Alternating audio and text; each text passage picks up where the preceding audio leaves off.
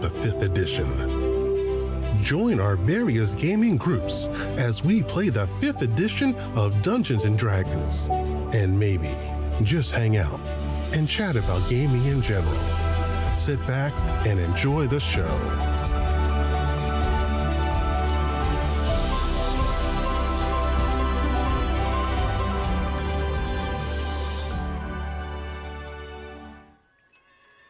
Hi, this is Kelly, aka Trixie from Ragnarok and Roll, assigned to Ragnarok Story, and Tilda Wimblewick from D&D Journey of the 5th Edition.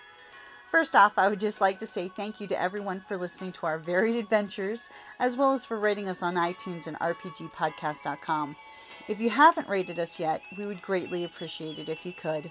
And if you're looking for more ways to support our efforts, we are now on Patreon, a great site where you can help us continue making more podcasts, as well as some special surprises for our patrons. If you can, please look us up at www.patreon.com slash cppn. Every little bit helps. And again, thank you for listening. Hey guys, Jim here. And Kelly. Welcome back to day 18 for the 30 day Dungeons and Dragons challenge. And also the RPG a day, but that's totally a different recording.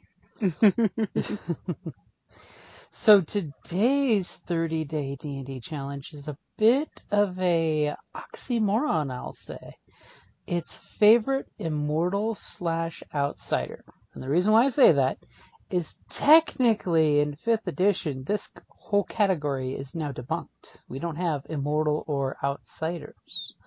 Even though outsiders really just means, you know, angels or demons. Well, uh, isn't technically uh, doppelganger doppelganger classified as an outsider? Um, you know, I don't know. Let me double check. Because I think they're an outsider. It could be. Let's check.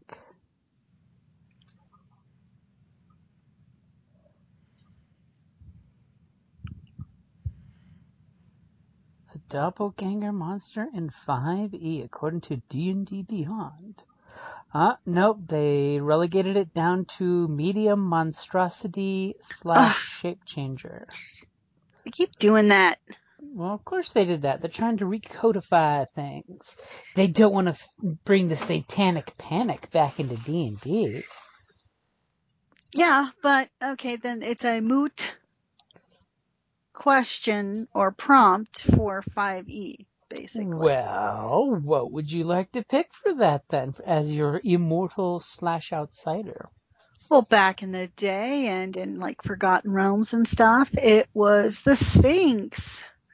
Come on, who doesn't love a Sphinx? They're good. They're classically immortal. You know, the they they serve a purpose on a grander design.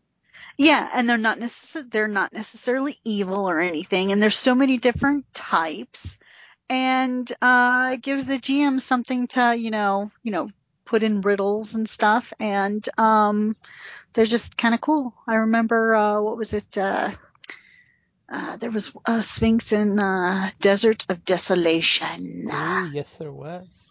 Yeah. So I mean, I, I kind of like those. I mean, those, those were technically immortals. Mm-hmm. I mean, you got the whole, uh, of course, angels and demons, that kind of thing. But I, what, aren't they sort of like reclassified or something as celestials or? Yeah, they kind of broke down to the devils, fiends, and celestials to kind of something like, like that. Yeah. kind of moosh them into different categories, as the case may be. See, for me, my favorite outsider is, of course, the tiefling, because that used to be the the two different varieties of tiefling, whether it was orc, human, or elf, was like one of the big outsiders, because you know they were a bit more demonic in the earlier editions than they are now. You know. Yeah, that's true. it was literally the half fiend, you know, is, is basically Mhm. what they were. And tieflings were always one of my favorite ones, which is why I was so glad they became player classes in fourth edition. Yeah. Although I do kind of miss that prehensile tail from fourth edition. Hmm I mean, uh, the fourth edition had really cool tips and tricks for, for tieflings. Yeah. I mean, I don't remember if the tieflings got any extra racial feats in fifth. I, I can't recall. I think they got Um, skipped over in fifth because I know dragons got the racial Well- feats where you could eventually get wings, but you had to only wear light armor. Well, I know they get like things like thaumaturgy automatically, and which is fun. And, and if you have the Sword Coast source book, you can totally do the winged tieflings, which are cool. Ew. And it does change their spell abilities. They get different spell abilities for having wings, cool. which is cool because then it basically plays off the flavor text that you're a different kind of demon, you know.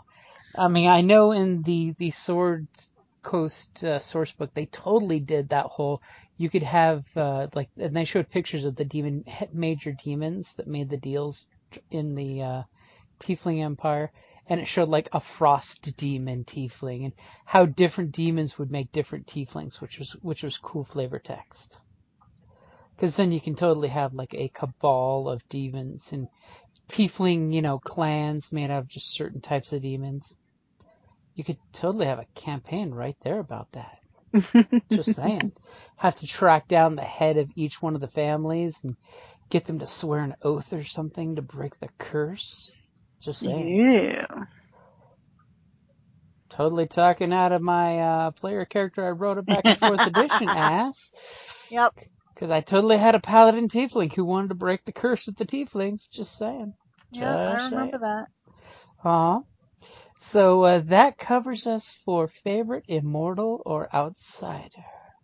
Just remember, there can be more than one.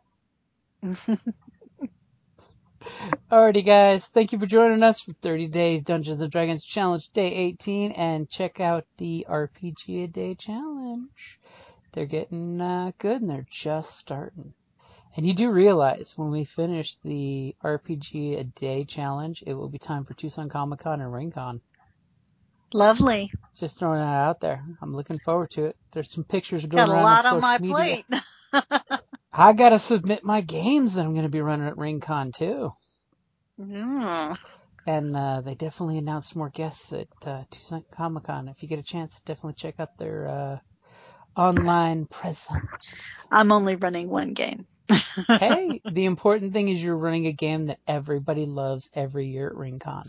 Aw. You are you and Carrie are now an institution at RinCon.